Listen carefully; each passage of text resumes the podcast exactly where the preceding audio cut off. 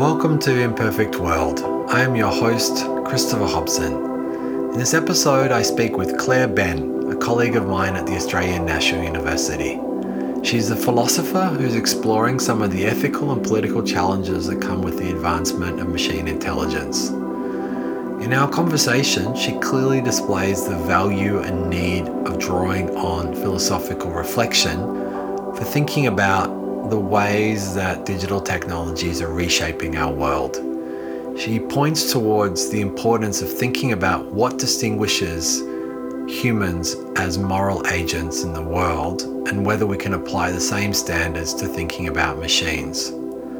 Our conversation explores the benefits that come with digital technologies, as well as the hidden and more obvious costs and compromises that come with these developments.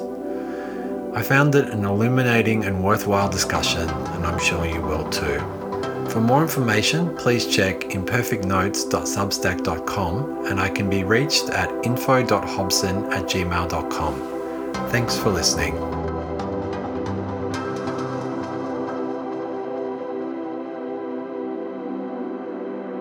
With this background in philosophy, and interest in technology, and then you you start to to work on um, digital technologies, uh, issues related to AI, and so on, and looking at in terms of ethics.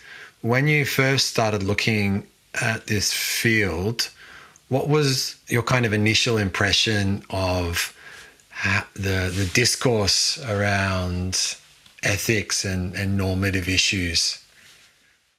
So I was, I began really interested in this idea that um, ethics was about actions and that technology changes fundamentally the nature and scope of our actions. And in terms of the established literature, there was some that kind of focused on on explicit kinds of technology and wanted to know about, you know, self-driving cars, or it was it was um, you know, focused on one particular application or one kind of development, whereas I was interested in much broader questions about the ways in which technologies shape us and the ways in which we shape technology. And since I've been doing this postdoc where I work much more closely with computer scientists and I read much more work that comes out of that um, discipline, I've noticed as well that much of the kind of interesting work that was being done there didn't have a very solid foundation in ethics at all. So you can see this in kind of computer science papers that take maybe the most straightforward account of utilitarianism and try to say, well, let's write an algorithm that can, you know, enact utilitarian kind of outcomes or just or um, judgments. And you think, yes, but you know, there's hundreds of years worth of history about the complexities of some of these ideas, and philosophers are good at. Um, perhaps that's also annoying uh, about finding subtle distinctions um, that really matter when you consider different domains of, of application or when you consider them at scale. And we really care about those subtleties.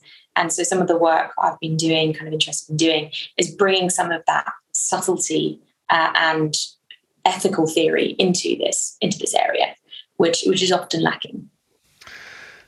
Well, I at least with uh, a lot of work on technology, there's this default mentality of kind of solutionism.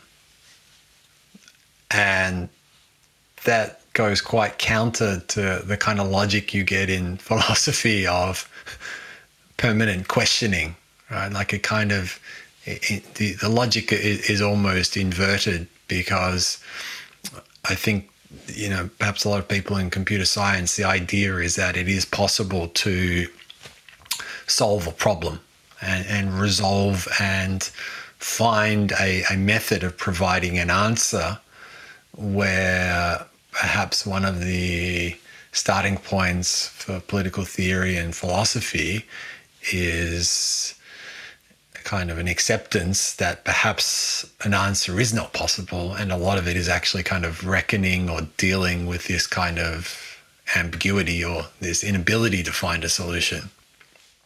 Absolutely. I think philosophers are very good at finding problems. And um, I disagree with any kind of sentiment that, that in philosophy there's no right answers, but there's lots there's lots of wrong answers. Um, and a lot of the time, though, that we understand that finding the right answer is incredibly complicated and is itself a philosophical question about whether or not there is one. In fact, one of the earliest conversations I had as part of my position here was about the notion of moral dilemmas. Like, did they really exist? Can true moral conflict really occur where, in some sense, you're damned if you do and you're damned if you don't? The, the two courses of action available to you um, both are wrong in some sense. And I think that there is a great reluctance in certain academic disciplines, but also in society in general, to think that we might be left in a situation where we could be at fault no matter what we do. It seems like a natural intuition to say, well, some things are better or worse than others. And if you do whatever the better thing is, then surely you can kind of get away, um, that you're, you're morally um, unblemished by your choices. And I, for one, hold that that's not actually true. And I think that applies not only when it comes to individual decisions, that sometimes you can be caught in a situation where no matter what you do, you can be at fault, but definitely true when we start understanding the multiplicity of values at play when we make decisions collectively in a way that impacts a lot of people. And this is played out very much in discussions of fairness and equality when it comes to the use of technologies, where you realize some systems are going to be fairer for some people at the expense of being less fair for other people or in a different or in a different way unfair. And you, you can't have everything right all the time. You're, spe- you're speaking my language. I, I'm, I'm very, I, I mean, I'm very interested in, in, in the tragic tradition and the the, the logic of tragedy as a way of, of understanding certain types of uh, you know, dilemmas related to action. And mm-hmm. I think this is a really powerful tradition of thought we have. And it's it's interesting seeing how uncomfortable we are staying with that that tradition and where I think we're also at a cultural moment where there's not much space for tragedy, right? Mm-hmm. Like the um, if we think about you know one of the most dominant motifs in political you know in in culture at the moment, it's the superhero movie, and you you have kind of like. I mean, you always have them having these difficult situations that they need to overcome. Mm-hmm. But underlying it, there is always this sense of right and wrong, good and evil, and this this idea that these solutions, you know, there is a, there is a way of answering these kind of problems. And and actually, then um, a lot of the kind of you know good stories and good movies have to revolve around revolve around conflict that then gets resolved right? That's what we as human beings love in narratives. But it's interesting how many of the kinds of conflicts we often get seen depicted are between self and other and interestingly, that's what my work on supererogation was really concerned with this idea that morality is about the consideration of other people, and yet we might have permissions to consider ourselves in certain ways. But what's interesting about these kinds of actions is, is that we know what the morally right thing to do is often, which is self sacrifice. Um, that isn't to say that that self sacrifice is mandated by morality. Sometimes, especially in the case of the lofty goals of superheroes, then it would be too much to demand of an ordinary person. Um, but I think life gets infinitely more tricky when the conflict isn't really between my self interest and what's best for someone else or society, but when we realize that even if we just care about society and we're happy to make whatever sacrifices are required, that you can only benefit certain members of society at the expense of others.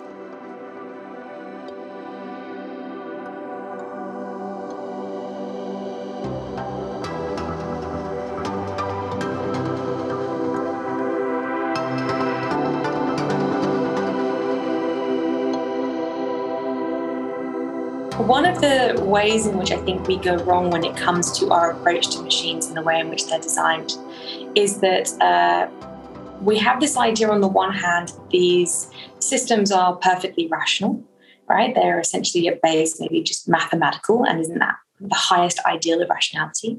But on the other hand, we have this idea that human beings are perfectly rational too, and neither of these things are true. So when it then comes to how can we make an AI system, for example, act in ways that accord with our understanding of how they ought to behave. So when we're bringing these kind of normative elements of what we ought, what ought or ought not to be, and how things ought or ought not to behave, um, we have to ask ourselves, well, what, what should the standard be? And my answer to this is that we need to take into account very much the, the nature of the entities that we're talking about. So previously, morality was perhaps something that only really applied to human beings, and we, um, the people doing it, like myself, ethicists like myself, are at least human beings. We have a little bit of understanding, though often uh, we can be blind to an awful lot at the same time. But machines function very differently, and yet we still hold ourselves up to the standard of what it is to do right and wrong. And so, one thing you can see um, as a common theme in much of the work that approaches the design of moral machines is that it should be based on us. Um, so, sometimes it's based on what we do. So, we say, you know, if a human being would do this in this situation, that's how we should design machines. Um, of course, the problem with this is that, uh, as I hope we all are pretty aware, human beings are not very ethical creatures. We often fail to live up to our own standards. So perhaps uh, instead of doing as we do, we should do as we say that we ought to do. And then we come to this broad uh, strain of um, literature that engages with this idea of we should take current ethical theories and try and apply them in the case of AI systems. But the problem with this is, is that those very theories were designed for things like us and not things like them. And so this mimetic approach, as I call it, which has this descriptive branch, like doing as we do, copying us, um, or this normative branch of saying, okay, do what what morally speaking applies to us, um, both have this underlying assumption, which is that these things function like us, um, or that how the differences in how we function shouldn't affect uh, the theories that are appropriate. And I disagree. I say there are fundamental differences in how we are that make a fundamental difference to what we ought to do. One thing that follows from that, though, is if we, uh, how would I put it, perhaps some of the problems or dangers which come from then viewing machines as morally different and kind of morally other. Uh, in a way, this might actually kind of encourage us to behave in unethical or problematic ways because it enables us or encourages us to disregard the um, the machines that we're engaging with. We don't have to think about. We don't have to engage in other regarding behaviour. And so, isn't there a kind of a a risk of if we don't seriously treat um, uh, these others that we're engaging with as kind of moral entities, we end up actually degrading our own moral capacity. So, is this what is what you have in mind that we might end up sort of treating machines poorly? Is that the idea, or that we sort of abrogate responsibility by allowing them to do the moral hard work, but then their morality isn't the same as ours? so they might act differently and we can allow that to happen I don't, I'm not. Which one of those do you sort of have in mind? Yeah, well, they're both problems. um, though I was thinking more of the the dynamic of um, how you how we would treat machines, and then also perhaps the way that would um, influence our own behavior. Yeah. So um, there is, I think, a appropriate sort of psychological concern there. Though I should start off by saying that, uh, from my point of view, then mm, these systems are not moral agents. Um, I deal with current and emerging technology, and we're very, very far away from creating anything, to my mind, that fulfills the conditions of being a moral agent, something that can be morally responsible in and of itself. So if, even though they're capable in, in my sort of parlance of moral action, as in they perform actions of moral consequence, they need to behave in ways that take into account what's morally significant, they are not themselves the fundamental locus of responsibility. Um, but also, on my view, they're not moral patients. They don't have intrinsic moral status of their own. Um, and so I don't think there's any real sense in which we could treat a machine morally badly um, insofar as it's, you know, we don't respect it in the way that it ought to be respected. Though we can do foolish things, like it's bad to destroy things of value for no reason. But uh, human beings are very, very good at uh, acting as if or, or sort of imaginatively pretending that certain things that we're interacting with are more human like than they are.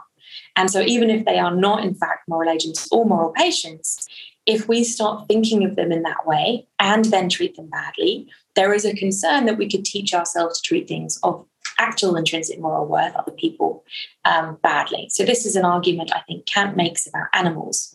So, he says animals don't have any intrinsic moral worth in and of themselves a statement many of us would now, I think, disagree with. Um, but if you kind of kick a dog and you learn that kicking dogs is com- and think kicking dogs is completely fine, you might end up becoming callous uh, to the suffering of others, including other human beings, and that can make you a morally worse person. So I think there's two ways we could approach that problem. So, one is that we could try and treat machines well when they're more like human beings in appearance, for example, or in behavior, to ensure that we continue to treat other human beings appropriately.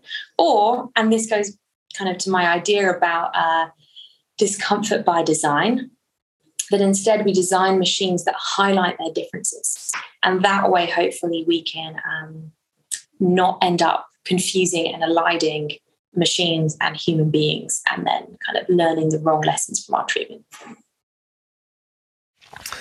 Yeah, well, this discomfort by design idea, I think, is a really interesting one because I think the more that I've been reflecting on the way that digital technologies are shaping the context in, in which we're acting, uh, one of my great concerns is a lack of awareness of of their role and the way that they're a very powerful background condition, but perhaps we're not fully aware of um, how they are perhaps influencing or shaping our actions and the context in which we're operating. And so thinking then about how we can become more conscious and and more aware. And in a way, what you're suggesting is, is quite different from the dominant direction at the moment, where it's very much to put everything to the background as, as, as much as possible. And so we're not seeing or thinking about the way that um, these, uh, these systems are operating. Um, and to, to, I mean, just a, a very simple example would be the the extent to which we we now rely upon you know different forms of algorithms, the the amount that we rely on search engines, and when doing so, we we really have very little awareness of how the information that we're looking for and finding is is being shaped and manipulated in terms of how it's being presented to us yeah, there's definitely, I think, a drive in design at the moment to make things as sort of seamless and as background as integrated as possible into our lives. And of course, that comes with promises of greater convenience and greater usability and so on. But as you say, one of the things it also does is it puts into the backgrounds a lot of the ways in which these things work and the um, ethical assumptions and principles and values that are then baked into them as well become less and less visible. And so, what you're proposing with uh, discomfort by design is effectively to emphasize the the difference between uh, the systems that we're engaging with and ourselves. Yes, absolutely. To, to highlight the ways in which they work, the ways in which they differ, and the impact that has on how they behave and how they ought to behave. Yeah. And so then, how does that then change the way that we're thinking and engaging? So, the idea behind this is a psychological claim that I'm hoping at some point to empirically test, which is that um, by by making them less streamlined, less background, more uncomfortable in some sense to be around, we then focus on the differences. And that makes us more aware of their actual natures. And so then we hopefully sidestep this problem that you highlighted earlier about perhaps we'll treat them as if they were people, but then we might treat them immorally, and then we, you know, they might uh, emotionally um, have an impact on our uh, that might have a impact on our own moral behavior towards other people. Uh, but also then we hopefully won't be as um, blind to and indifferent to the ways in which these things are power structures our infrastructure in our lives that shape our interactions with others. That the um, the uh, moral power that they have the moral values that they have should become more apparent the more they're sort of kept in focus um, as artifacts of human creation that have a great deal of impact on our everyday lives and experiences. Yeah, I think also there you, you hit on something really important in terms of the way that these technologies are often presented as being morally neutral you know, so this is just scientific progress, right? And um, but then embedded within these technologies are all these uh, not only assumptions in terms of how uh, people people live and think and act, uh, but also assumptions related to uh, social categories, culture, uh, which then kind of replicate and point us in, in certain types of directions. There's this really interesting dynamic I find between this sense of technological progress as being something kind of inevitable and kind of going on a certain trajectory which is out of our control. Like it, this is just how it's going.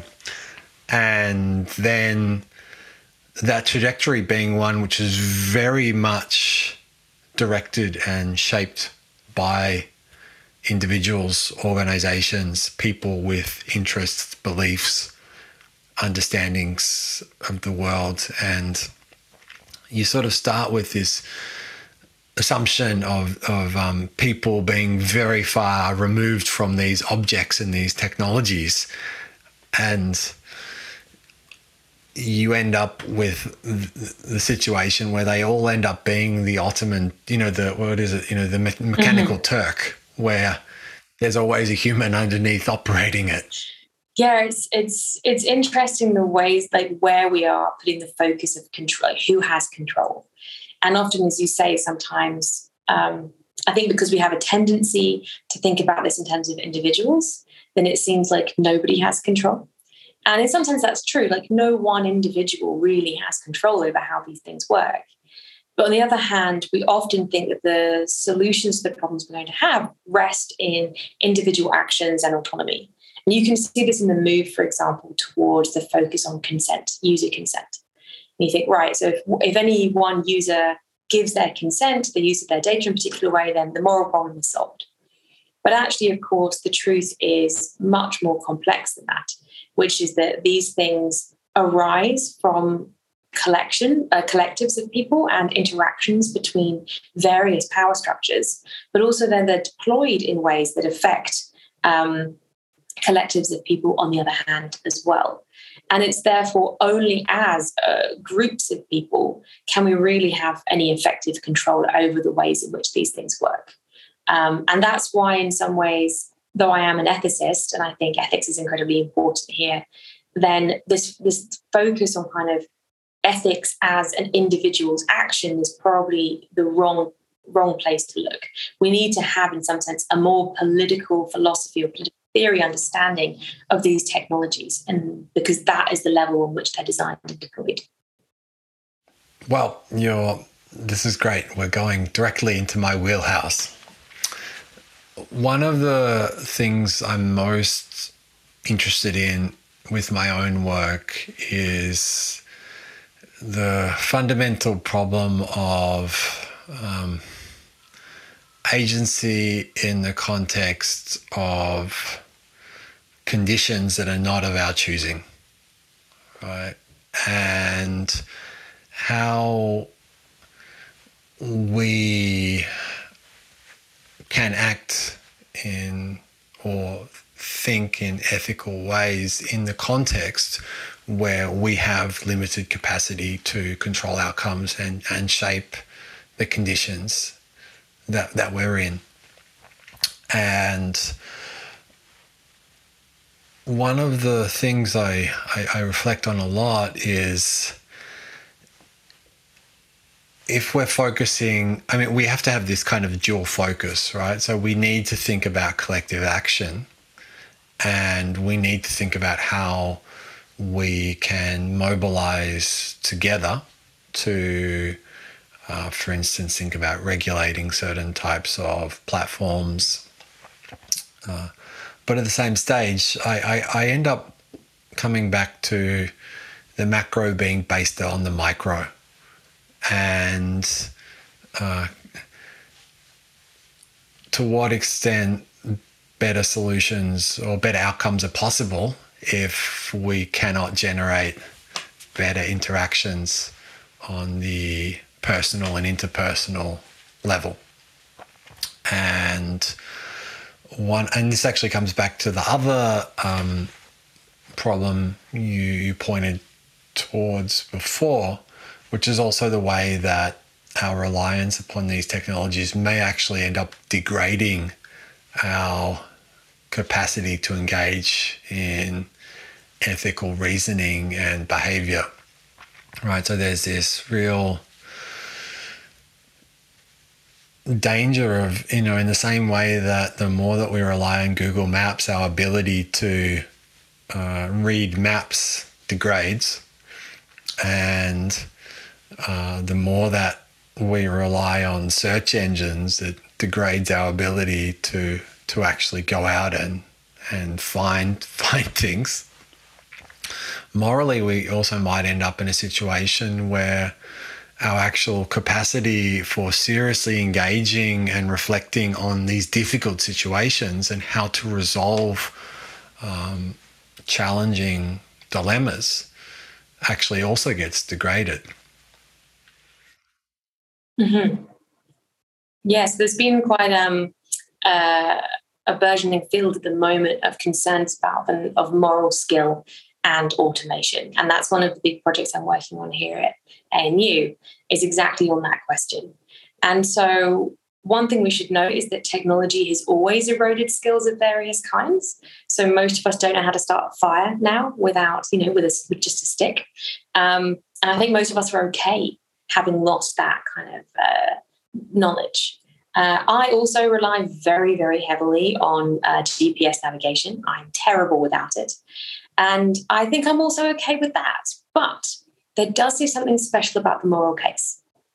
So while it seems fine to outsource to technology certain kinds of non moral skills, um, even if you take something simple like certain sorts of crafts, lots of people don't know how to hand sew or to use a loom. Um, there seems something about morality that makes it different and more concerning that we might become morally worse. And partly that is because I think that it's important that our actions, are, morally speaking, flow from our agency, and that outsourcing or deferring that kind of um, judgment to something else or even someone else seems problematic in terms of being a fully fledged moral agent. And the question then is, though, and this is one of the central questions the, of the project I'm working on, is how is it that automation might threaten moral skill? And there's lots of ways we might be concerned about it. One is that if we leave sort of small um, acts of moral judgment in the hands of automated systems, how can we then be good at making big ones, right? This is often called the paradox of automation, which is that we give them all the simple, small tasks to do in lots of domains. But when it comes to the more complex, difficult problems, it gets pushed back to a human uh, decision maker. But a human decision maker to make those difficult, complex judgments often needs to have made all those small, low level, low stakes uh, decisions in the first place. So we sort of often um, take away our opportunities for learning through the use of automation? Uh, and that's that's one of the interesting kind of questions that we're looking at as part of that project. Well, I mean, but there's also the ways that work and labor actually also generate meaning. And mm-hmm. so tasks which may be simple or repetitive may still actually have value. Uh, and this is this is like the great promise of so much technology in our lives that it will free us up from the boring, monotonous work in order to free our bodies and our minds up to do more creative, enriching, meaningful work. Um, but I agree with you that there is a question about whether that promise of technology has really been fulfilled. If you look, for example, at labor saving devices in the home, uh, I think it's um, as yet unproven or at least debated as to whether we now do less housework of various forms despite the plethora of labor saving devices we have in the home. Uh, we often fill our time with other sort of relatively boring tasks. And of course, we do we would want to be concerned that if, if all meaningful work was automated, what do we leave ourselves? So why do we save time? What's what's the value of, of saving time? And I think there's also some really interesting reflections upon, I mean, even thinking about time as a resource and as a commodity. Right? So, this whole logic of we need to save and conserve time. So we're thinking about it as a resource, you know. So like like we save our money, we save our time.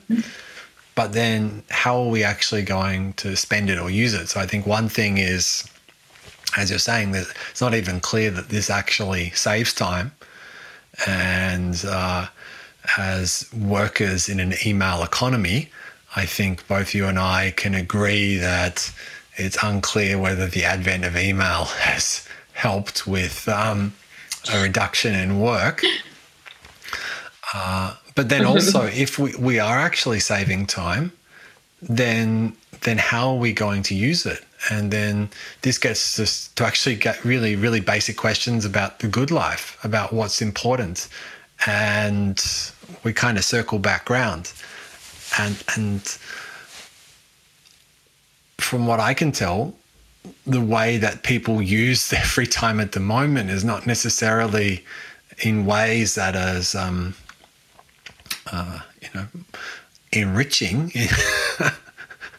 right. So if if we if we have this labor um, saving technology, will this actually lead to significant changes in, in how we're living and engaging with each other?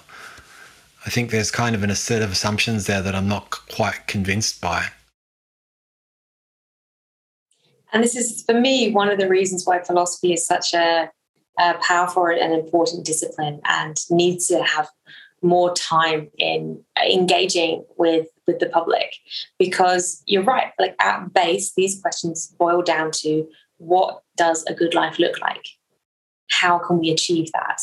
What counts as meaning? How can we engage in meaningful activity? And um, what counts as enriching? And as well as you know what makes us happy on a, on a more simple level than that too. But i think as you say it's interesting that we have all of this technology and yet in some ways we spend less time perhaps on addressing those questions. But i think one of the ways in which both the pandemic with the ways in which it has really um, challenged people's everyday living and also advances in modern technology have prompted is this new awareness of those very questions. Because the, the difficulties that we have with technology and the ways in which like our lives have been disrupted in so many ways in the last sort of five to 10 years is to then actually ask, well, what's it for? What's it for? What are we doing all this for? Um, and what do we want our lives to really be like? And it, we have to start there in order to understand then the difficulties, the problems that technology um, gives rise to, and what kind of solutions we need to bring about to them. But firstly, uh, this is, goes back to your very question about agency. We have to see ourselves as agential. And I think lots of systems are set up somewhat as an artifact of their design, but also sometimes I think quite deliberately to try and stop us from engaging in those questions you know these these technologies are in the hands of corporations and those corporations are they don't really have that much incentive for us to stop and consider how we want technology to do something for us, what we want it, um, what we want our lives to be like, is not necessarily the question they're hoping that we're going to ask in relation to them.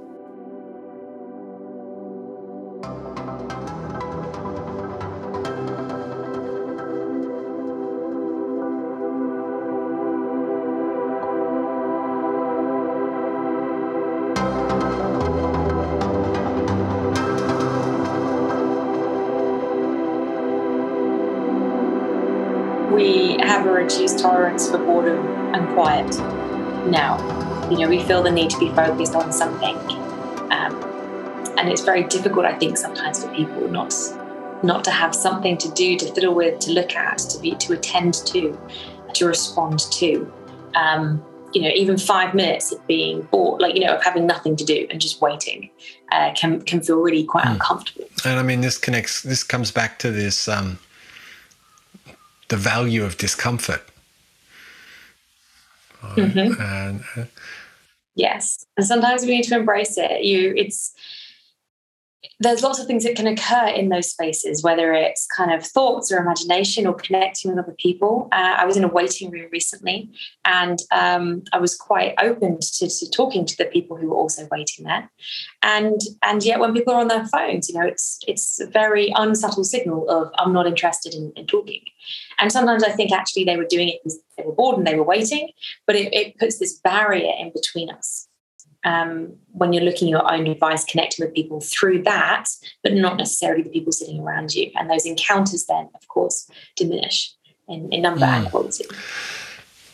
Yeah, this actually connects in an interesting way to another theme I'm very interested in, which is the role of chance and surprise and the the way that on, on we can look at this, I guess, on two levels. On one level, right, the way that our increasing reliance upon technologies that use algorithms entails algorithms which are basically trained on past human behavior and mm-hmm. as a result encourage us to mirror those past behaviors and in the process reduce the scope for new behaviors and new ways of thinking because it's pushing us to repeat um, what has already happened. Uh, and then on on another level, on a day-to-day basis, the, the type of situation you're describing, this is is also encouraging us away from the type of random, uncontrolled interactions that that can happen. Uh, uh, to combine the, these these two levels, we can think about the difference in the way that you would now find maybe a restaurant or you'd find a coffee shop. Uh, no longer do you walk randomly in an area trying to find something to eat. You immediately uh, search for something. And more often than not, you go to the place which has the highest rating based upon your search results, right? And mm-hmm. this means that you gravitate towards certain types of places, and then you also um, lose or miss the potential for randomly or accidentally discovering other places with with good or bad outcomes. Yeah, well, I think that's one of the interesting things, though, is that we we have to remember that the these technologies do benefit us in so many ways, and that is partly the, the power, right? Like, is that on the one hand, perhaps you eat at significantly less terrible restaurants, and yet, as you say, it does come as a at a cost of something. Um, and in this case, you know, the, the serendipity or the kind of uh, the chance of wandering the streets and finding somewhere, and that having some importance or value or meaning in and of itself. Uh, and the thing I think that's important to keep in mind is that these are beneficial. Like the fact that I can talk to you now from thousands of miles away instantaneously is a huge benefit. The fact that you can keep connected with family through social media is a huge benefit. But really, the question is, is what are the costs and how are those costs disguised and are we willing to pay pay them And are those costs so high to us as individuals that, you know, what kinds of choices are we left with as individuals? And how much agency can we then have in terms of saying, well, it's not inevitable that we can have these benefits for these costs. Are there not ways in which we can keep these benefits to the large or same degree while reducing or exchanging or changing the kinds of costs that are associated with them? Um, and like you know technology has uh, ex- extraordinary um, benefits in these ways. Uh, we have to keep that in mind. We shouldn't there, there is a reason we keep using yeah i mean there are reasons but i think the this this question of of of how we understand and reckon with the, the costs i think is, is really really important and also before we are talking a bit about this sort of sense of, of inevitability. And one of the things that I've become more conscious and aware of and, and thinking a lot about is, is the way that so many of these technological developments are happening without this really serious kind of societal engagement about what is happening. And if we look at the development of, of the internet and digital technologies, uh, one thing is very clear is that the way it has developed is considerably different from what was expected at the out, at the outset, and the kind of utopian visions are, are very very different from the the realm of surveillance capitalism that we've ended up in. And you know, one of the things which uh, you know Zuboff I think is very interesting about with surveillance capitalism is also the way that surveillance capitalism was not the inevitable outcome of the development of internet, uh, even the direction that Facebook and Google were originally going in. It didn't mm. automatically or necess- necessarily lead us towards the type of platforms that we now have. And this kind of points to a interesting seeming contradiction when it comes to technology, which combines that thought and the one you had before, which is that on the one hand, the technology itself and the impact that it has on us is highly unpredictable right? It's very, very, very difficult to say from the outset how things are going to go and and what kinds of consequences it can have for us. And I think something like Twitter, you know, it's very, very difficult, I would have said at the outset of Twitter, to have predicted something like the January 6th riots. Um, all the way in which it's been used to oppress uh, religious and ethnic minorities in various countries across the world. And yet at the same time, these very technologies are often accused, quite rightly so, of being highly conservative, of replicating the past in a lot of different ways. As you were saying, you know, they're, they're all based on historical data. The only data that exists, of course, is data of the past. And they take them and they take that as like the baseline. And what they do is they replicate it. They say people who are like, you know, had property X uh, also then went on to do Y. All right, that's going to be the assumption of this or people who were interested in this were also then interested in that, We'll assume, therefore, that if you are currently or in the future interested in this, you're going to be interested in that. We get forced into these patterns of attention and behavior that seem to replicate the past. And so, on the one hand, you have these deeply um, uh, conservative, historically replicating entities, which nevertheless seem, on the other hand, to be deeply, deeply mm. unpredictable despite the fact that you'd think in some ways, being very conservative, they should be highly predictable. Yeah, this is a that's a very interesting contrast. I'm trying to to work out how to to to make sense of these two. I mean, I think one of the things I reflect a lot on is is how to what type of um, ethic this this should um, lead towards in thinking about how we develop these technologies. And I have very mixed feelings about the turn towards ethics within um, a lot of these uh, like big tech sector, and uh, the fact that we have uh, you know Facebook, Google, uh, and so on talking about ethics is is this a good thing? Or is this is this are we basically ending up with like a, an ethics version of greenwashing well ethics washing is a established term now oh, okay. yeah so you know these the idea that these uh, corporations are co-opting the language of ethics to reassure the publics and on the one hand that is a good thing um, the more attention we have to the ethical aspects of technology, the better. The more that becomes part of public awareness, the better.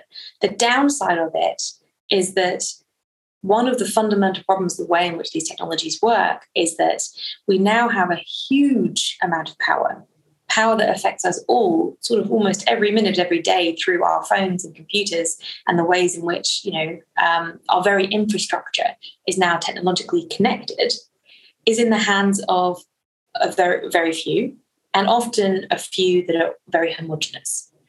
And the problem with uh, these big corporations taking on the role of the arbitrators of ethics is that we then still leave um, this great power, in this case, of deciding what values are important and how they should be realized in the hands of very few and often a very homogenous group. And what it can actually have the effect of is making us feel like we don't need to engage in it. It's a kind of way to pacify, I think, quite understandable anxiety and anger uh, about the ways in which these technologies have been developed and are used and how they affect us.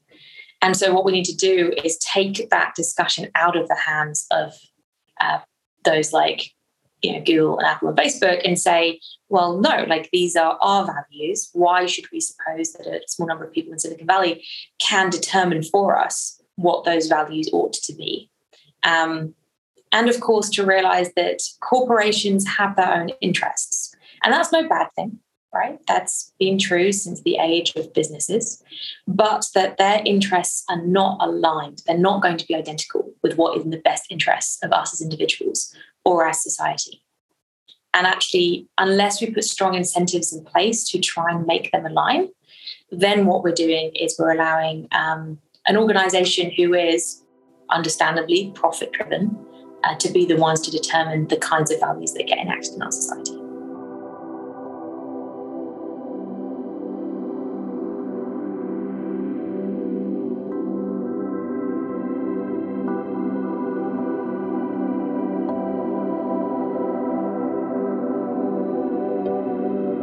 That was my conversation with Claire Benn, recorded in March 2022. It has been produced with support from a grant by the Toshiba International Foundation and was edited by Peter Van Hosen. For more information, please check my website, christopherhobson.net, and my Substack, imperfectnotes.substack.com. My email is info.hobson at gmail.com. Thanks for listening to Imperfect World with Christopher Hobson.